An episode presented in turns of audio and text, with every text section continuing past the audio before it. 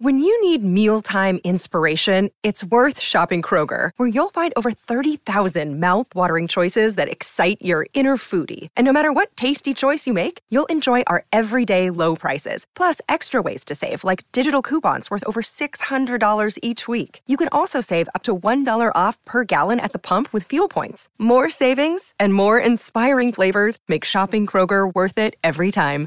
Kroger, fresh for everyone. Fuel restrictions apply. Podclass, i podcast di classe editori. Una pantera rosa.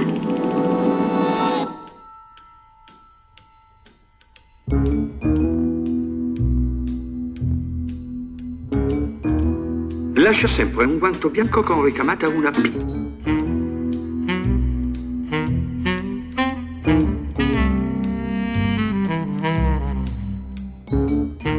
disposto scommettere 10.000 franchi che la Premura si trova a Cortina in questo momento e forse proprio in questo locale.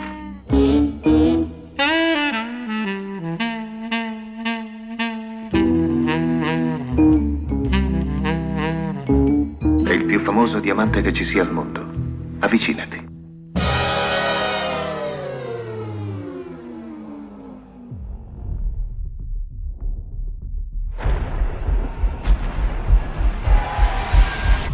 Senza dubbio avete visto i tumulti nelle strade.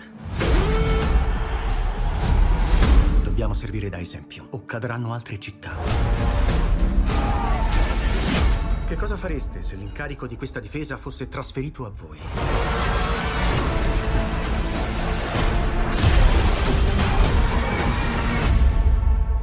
Vi avevo promesso un grande successo.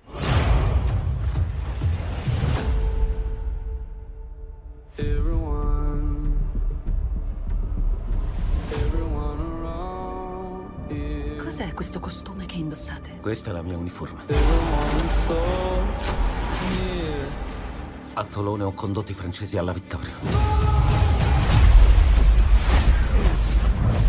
Vi chiamate? Napoleone. È appena cambiato il corso della mia vita, Napoleone. Io sono destinata alla grandezza. Ma chi ha il potere vede in me solo una spada. Consiglio di salire al trono come re.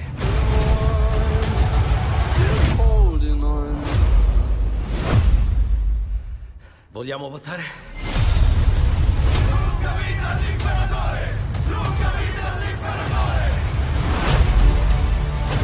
Questo parassita ha tenuto il nostro mondo in ostaggio con il suo egotismo e la sua mancanza delle più semplici buone maniere.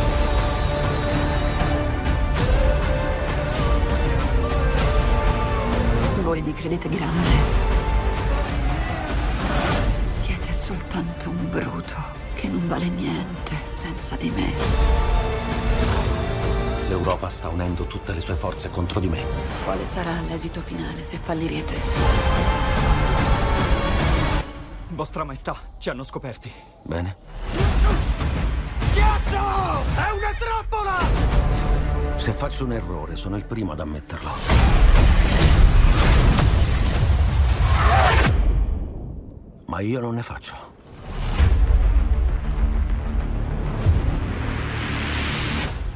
Cari amici di Radio Classica, Gabriele Formenti vi dà il ben ritrovato nella unica trasmissione in FM totalmente dedicata alla musica da film e al mondo della colonna sonora. Settimana dopo settimana siamo qui a raccontarvi i più bei film, ma anche le più belle serie TV, anche in streaming, sempre più spazio viene dato anche allo streaming e il film di quest'oggi peraltro è, è sicuramente emblematico eh, di un cambiamento ancora più importante e radicale. Gabriele Formetti vi dà il ben ritrovato nella nostra trasmissione serale del mercoledì sera alle 19 e replica alle 23, ma salutiamo anche tutti coloro che ci ascoltano e siete in tantissimi il sabato pomeriggio nella nostra ulteriore replica alle ore 14. Ricordo che potete ascoltarci in FM Lombardia ovunque voi siate, anche in live streaming tramite sito internet radioclassica.fm eh, app gratuita Radio Classica per iOS Android e DAB. Allora, avete ascoltato il trailer, ampio spazio peraltro abbiamo dato anche sui nostri social, questa trasmissione evento, la prima importante di quest'anno, parliamo di Napoleon, ultimo grande film colossal eh, del regista americano Ridley Scott, autore di pellicole che ormai sono davvero entrate nell'immaginario collettivo e il cui nome oggi noi associamo proprio al genere del colossal storica, storico che di fatto Ridley Scott ha riportato in auge grazie a pellicole come Il Gladiatore, Le Crociate, ma anche a pellicole di fantascienza avveniristiche come Alien, Blade Runner e sopravvissuto The Martian. Diremo qualcosa ovviamente che su Ridley Scott molto brevemente in questa nostra puntata, ma oggi ci concentriamo appunto su Napoleon, questo docufilm potremmo davvero chiamarlo sulla vita straordinaria e anche, devo dire, piuttosto controversa di Napoleone Bonaparte, i cui libri di storia eh, ancora oggi continuano a narrare tanto l'epica, quindi tanto la figura epica, quanto, diciamo, eh, la eh, poi sua controversa eh, decisione, no? quindi eh, il suo tradire gli ideali della rivoluzione francese quando eh, decise di incoronarsi imperatore. Tutto questo peraltro ebbe risvolti, come sappiamo, importanti anche a livello musicale, pensiamo solo a quello che fece Beethoven dopo che appunto eh, Napoleone eh, si incoronò imperatore eh, cambiando appunto la dicitura della sua terza sinfonia eh, che doveva appunto essere dedicata a Napoleone Bonaparte e dopo questo evento Beethoven decise appunto di cancellare questa dedica sentendosi anche lui come molti altri tradito dalle originali istanze eh, ovviamente rivoluzionarie eh, francesi.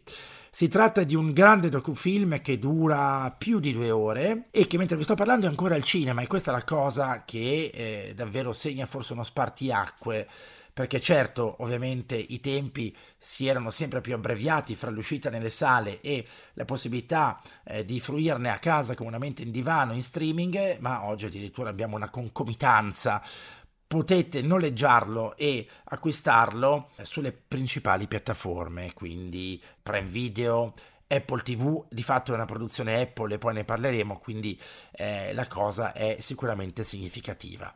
Fatta questa doverosa premessa e ascoltato il trailer che questa volta vi ho, diciamo così, eh, proposto in italiano, spesso lo propongo in lingua originale perché insomma trovo che abbia qualcosa in più, ma eh, insomma per entrare anche meglio nei nostri discorsi mi pareva eh, carino invece questa volta proporre in italiano. Allora, ovviamente il film dal titolo Napoleon narra le vicende di Napoleone Bonaparte dalla sua rapida ascesa al potere fino alla sua caduta, fino poi all'esilio definitivo in mezzo al nulla in quell'isola eh, di Sant'Elena che ancora oggi è meta turistica mm, dove Bonaparte trascorse gli ultimi anni della sua vita, ma molto spazio viene dato ovviamente anche alla sua storia d'amore tormentata ma sicuramente importante con Giuseppina, Giuseppina di Bornée, eh, che fu la prima moglie eh, di Napoleone dal 1796 al 1809 e come tale fu anche imperatrice consorte dei francesi dal 1804 al 1809, nonché regina d'Italia dal 1805 al 1809. La trama dunque, il film si apre con gli eventi della rivoluzione francese e, e con questo giovane ufficiale dell'esercito, Napoleone Bonaparte, che assiste agli ultimi eh, veramente sprazzi eh, della monarchia, quindi assiste al ghigliottinamento di Maria Ant- Ant- Antoinette, Maria Antion- An- Antonietta e più tardi, siamo nel 1793, il leader rivoluzionario eh, Paul Barras affiderà a Napoleone il comando dell'assedio di Tolone. Eh, operazione importante e fondamentale eh, perché doveva in qualche modo appunto sancire il definitivo controllo da parte dei rivoluzionari, eh, vittoria eh, questa di Napoleone importante che conquisterà con successo la città respingendo le navi britanniche con l'artiglieria. E poi dopo la caduta di Robespierre, la fine del regime del terrore, fase storica della rivoluzione francese che ebbe inizio proprio nel 1793 con dapprima l'imprigionamento di tutti coloro ovviamente che erano contrari o in qualche modo legati alla monarchia e poi alla serie di eh, uccisioni eh, eh, senza processo, sommarie, insomma il terrore della ghigliottina, delle teste tagliate per l'appunto, la fine di questo regime porta i leader francesi, inclusi Napoleone, a cercare di ripristinare una sorta di stabilità. Napoleone eh, respinge così l'insurrezione realista del 13 vendemmiaio del 1795 acquisendo sempre più potere. Ora,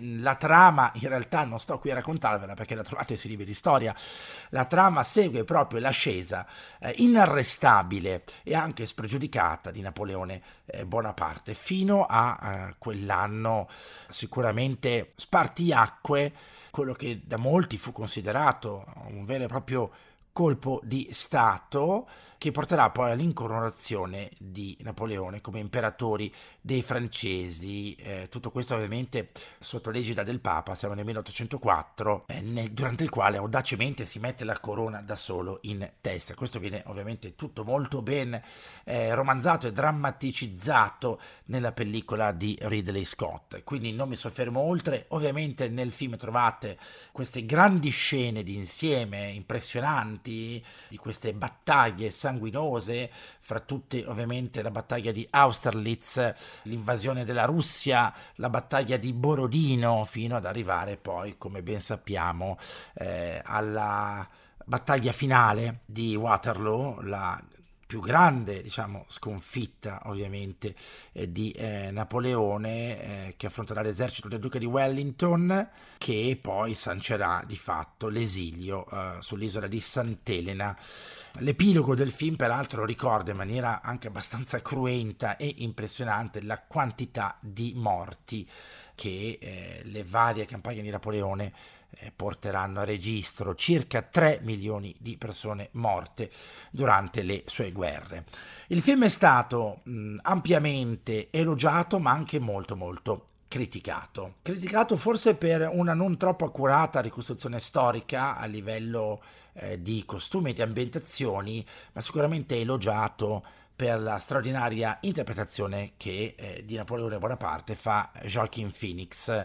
Joaquin Phoenix eh, ne parleremo perché insomma è eh, un attore eh, nonché attivista americano molto molto importante, già Oscar come miglior attore nel 2020 per la sua interpretazione di Joker nell'omonimo film, ma qui insomma Joaquin Phoenix realizza un'interpretazione che non lascia eh, e non vi lascerà sicuramente così, senza un, un, commento, senza un'emozione. Il film è molto lungo, devo dire, può spaventare la durata, ma devo dire invece che io sono riuscito a vederlo senza problemi dall'inizio alla fine. Tutto questo grazie anche alla musica, la musica composta da Martin Phipps che miscela molto sapientemente musica originale, quindi appositamente composta per la pellicola, con musica invece di, mh, mm, classica, originale, che non vi faccio ascoltare questa sera, ma che troverete, troverete nel film. Nel film mh, mm, abbiamo musiche di varie di vari compositori, eh, sono andato ovviamente anche a, a ricercarle, eh, abbiamo brani con il violino, brani con il eh, pianoforte, eh, abbiamo una mh, mm, bella eh, interpretazione eh, di Rameau eh, con il pianoforte di Vikingur Olafsson, eh, artista Deutsche Grammophon, solo per citarne alcuni. Eh, quindi brani eh, che, se, insomma, se amate la musica classica sicuramente riconoscerete in questa lunga pellicola, ma ovviamente eh, oggi ci concentriamo sulla musica di Martin Phipps. Andiamo subito ad ascoltare qualcosa perché mi rendo conto che sto parlando da diversi minuti, forse troppi, ma del resto parliamo di un colossale, quindi ci sta che molte parole vengano spese. Andiamo a ascoltare la musica di Martin Phipps e poi raccontiamo qualcosa su questo compositore inglese.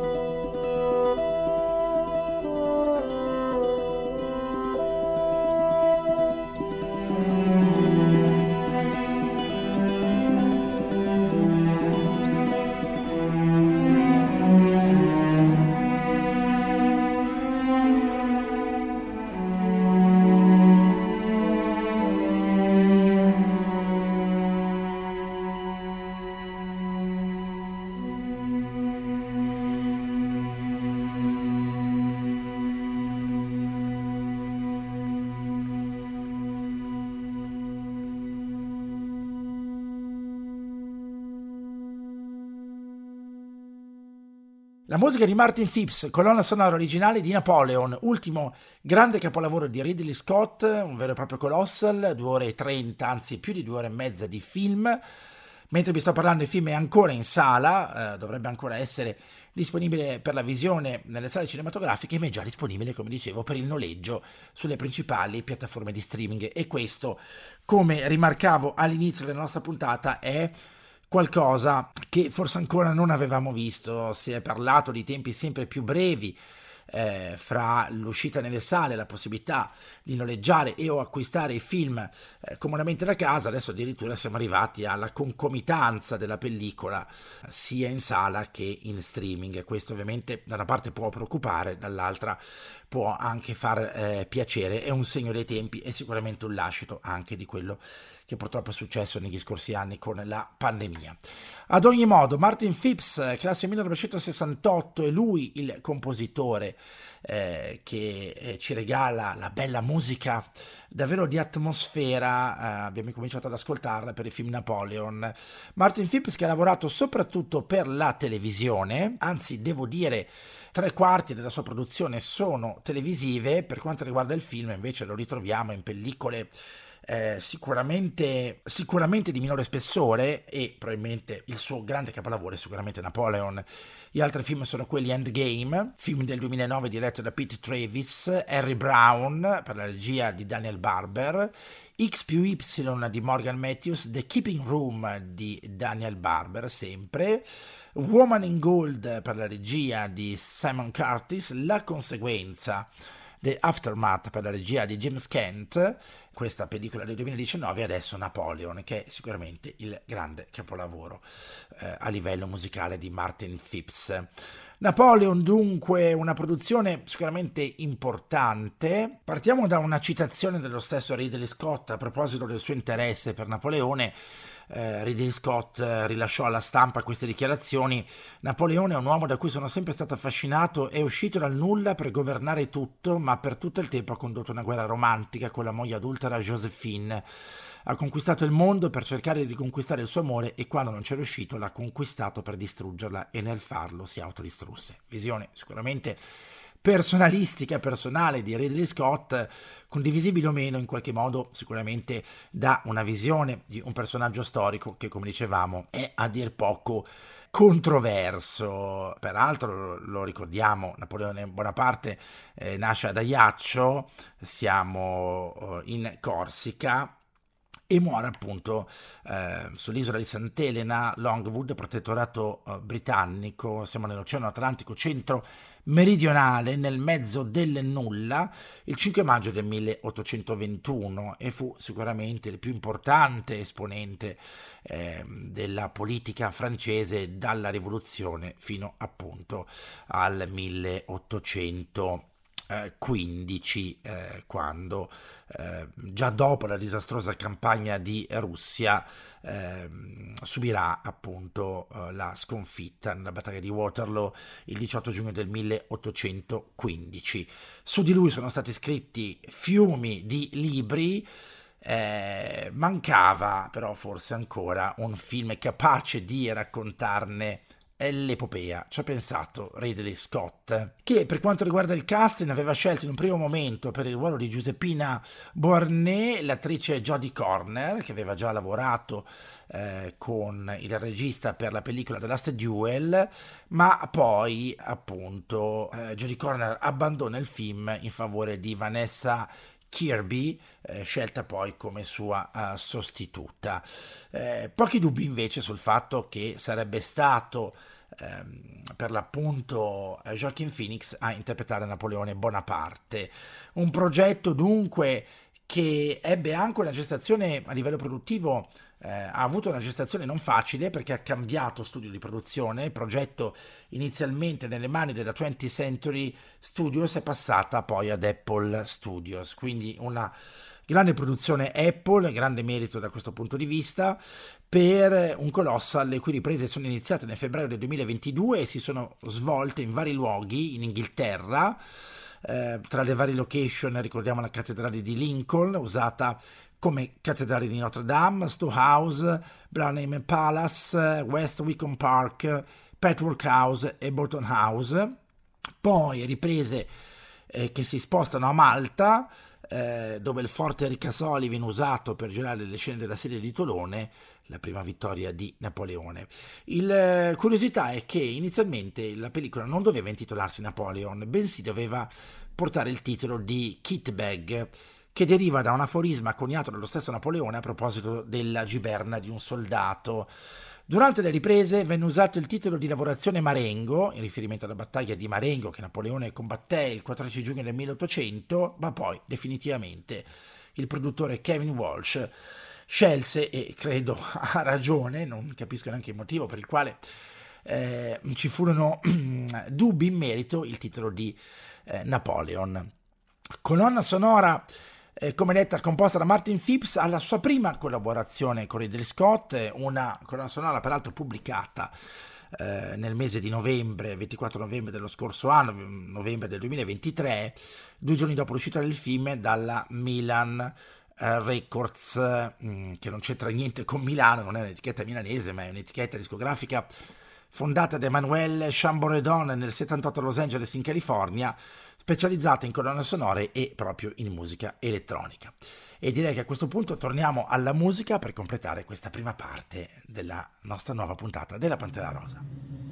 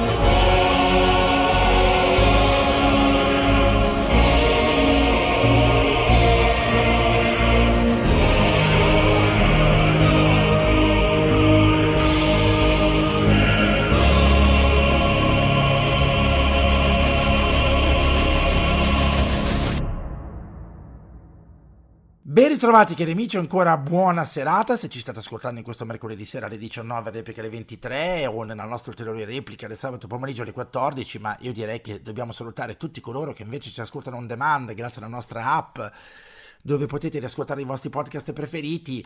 E oggi insomma mh, senza necessità di fare spoiler perché la storia è ben nota parliamo dell'ultimo colossal di Ridley Scott appunto Napoleon eh, con Joaquin Phoenix straordinario interprete davvero uh, di questo storico importante mitologico e controverso personaggio come appunto fu Napoleone Bonaparte. Ricordiamo che Joaquin Phoenix nasce eh, nel 1974, lo avevamo già trovato nel ruolo del cattivissimo Commodo, ve lo ricordate?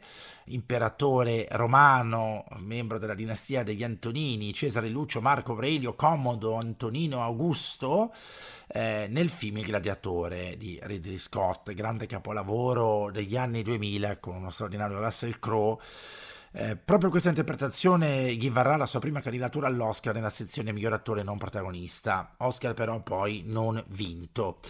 Nel 2006 Joaquin Phoenix prende parte a Quando l'amore brucia l'anima, Walk the Line, film drammatico incentrato sulla vita del cantautore Johnny Cash, eh, dove peraltro dimostra anche di avere discrete doti canore, eh, vincerà un Golden Globe come miglior attore, un Grammy Award e sarà candidato nuovamente all'Oscar come miglior attore.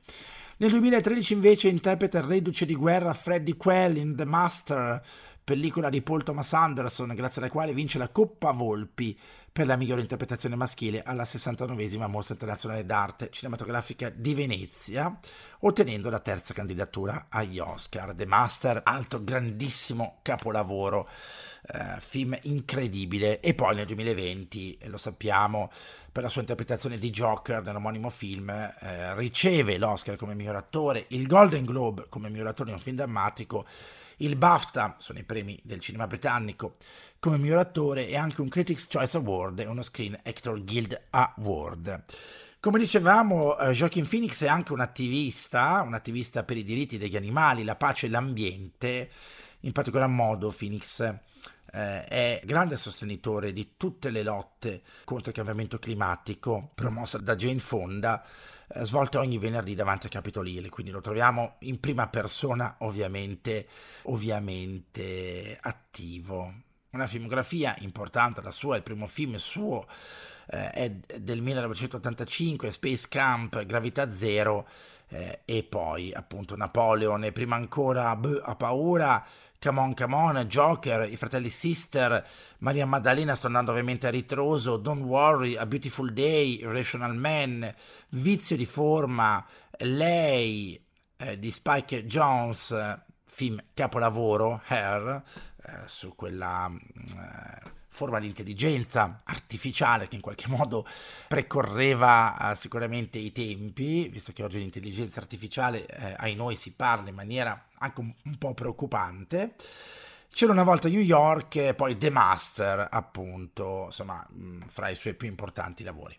Torniamo però alla musica di Martin Phipps, ci ascoltiamo una bella sequenza di, asco- di, di brani dalla colonna sonora per il film Napoleon e poi terminiamo, direi, con qualche curiosità relativa a Ridley Scott.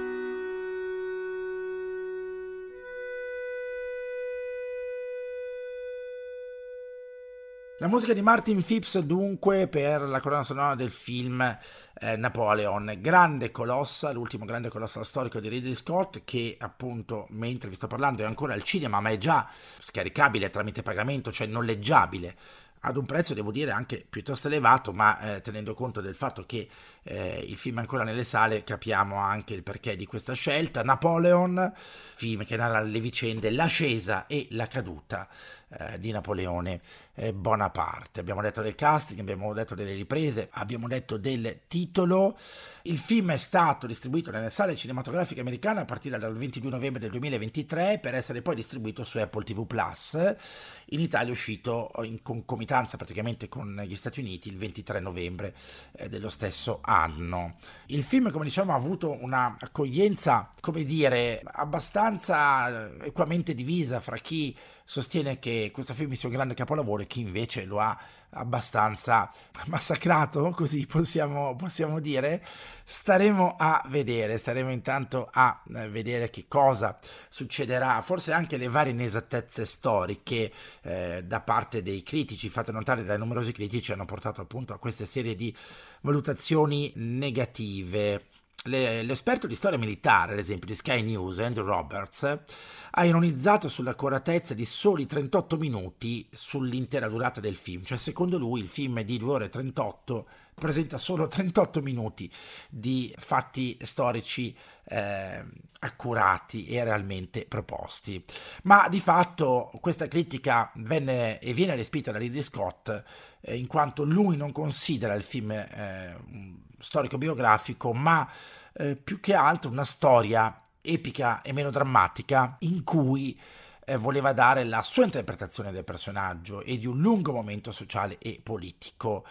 A chi ha analizzato il suo film come un ritratto da, manu- da manuale storico, Scott infatti ha risposto di avere cercato l'essenza, aver cercato di ricreare le emozioni, le svolte umane e politiche di Napoleone non limitandosi alla cronologia dei fatti, ma andando alle radici dei rapporti personali dei personaggi, come del resto fa anche nei suoi altri film. All'inizio del film, peraltro, troviamo eh, il momento eh, storico della ghigliottina di Maria Antonietta, che viene presentata come un'orgogliosa donna vestita di nero con capelli scompigliati e che comportamento fiero, non mostrando alcuna debolezza dinanzi alla folle urlante e insultante. Ecco, anche questa scena è oggetto di critica critiche molto forti, in quanto è noto che alla regina di Francia furono rasati i capelli e che ella era stata fatta vestire di bianco, colore obbligatorio per le regine vedove di Francia. Inoltre l'Accademia francese Estelle Paranque ha messo in dubbio, l'accademica francese Estelle Paranque ha messo in dubbio la fortezza d'animo della regina, asserendo che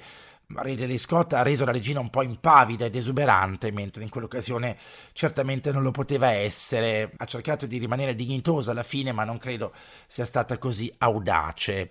E infine la presenza di Napoleone è certamente reale, in quanto la vedova Capeto, nome col quale era nota la regina all'indomani della morte del marito, venne uccisa il 16 ottobre del 1793 mentre Napoleone era impegnato nell'assedio di Tolone. Quindi questa è sicuramente una licenza storica, se così la possiamo chiamare, da parte di Ridley Scott, che ha voluto appunto accostare queste due importanti figure, da una parte la regina Elisabetta, dall'altra Napoleone, in un unico eh, battaglia, in un unico momento. Poi ci sono tanti ovviamente altri fatti storici ad esempio la pellicola mostra eh, una scena sulla battaglia delle piramidi che eh, secondo la visione del, e l'interpretazione del regista le truppe napoleoniche avrebbero aperto il fuoco sulle piramidi mentre lo storico inglese Dan Snow ha fortemente criticato anche questa scena anche perché pare che Napoleone non abbia mai sparato alle piramidi mentre la battaglia delle piramidi è stata combattuta alla base di queste. Insomma che dire ci sono poi scene veramente forti come quelle del lago ghiacciato uh, nella nota battaglia dei tre imperatori, detta anche battaglia, eh, meglio nota come battaglia di Austerlitz, che fu l'ultima decisiva battaglia svoltasi durante la guerra della terza coalizione.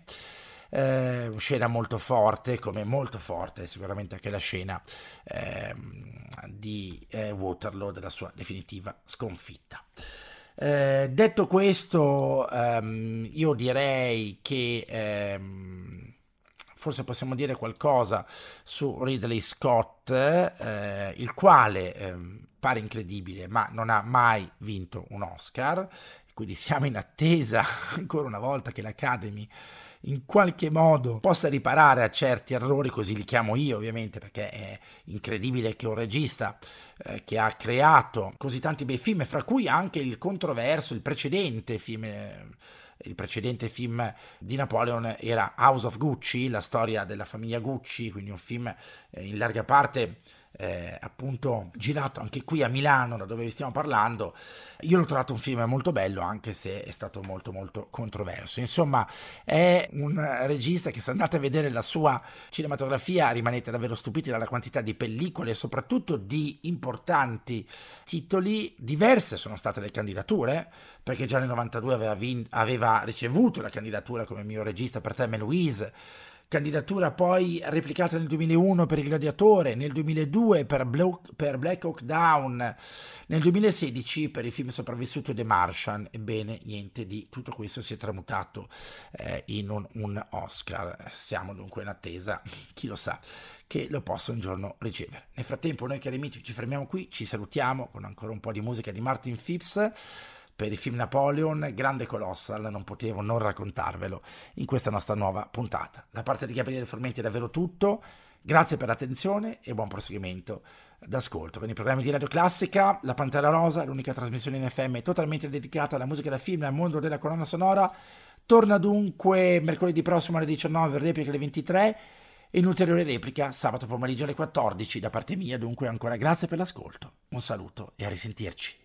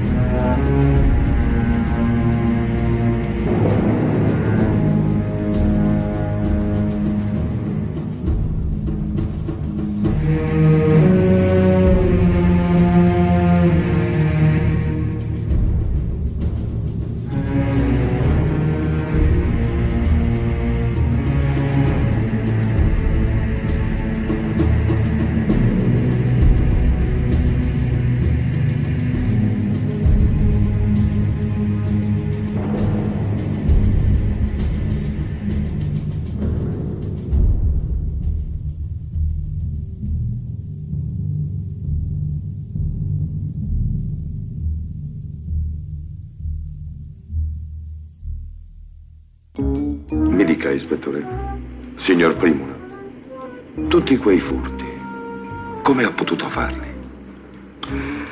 Beh, eh, sapete, non è stato facile.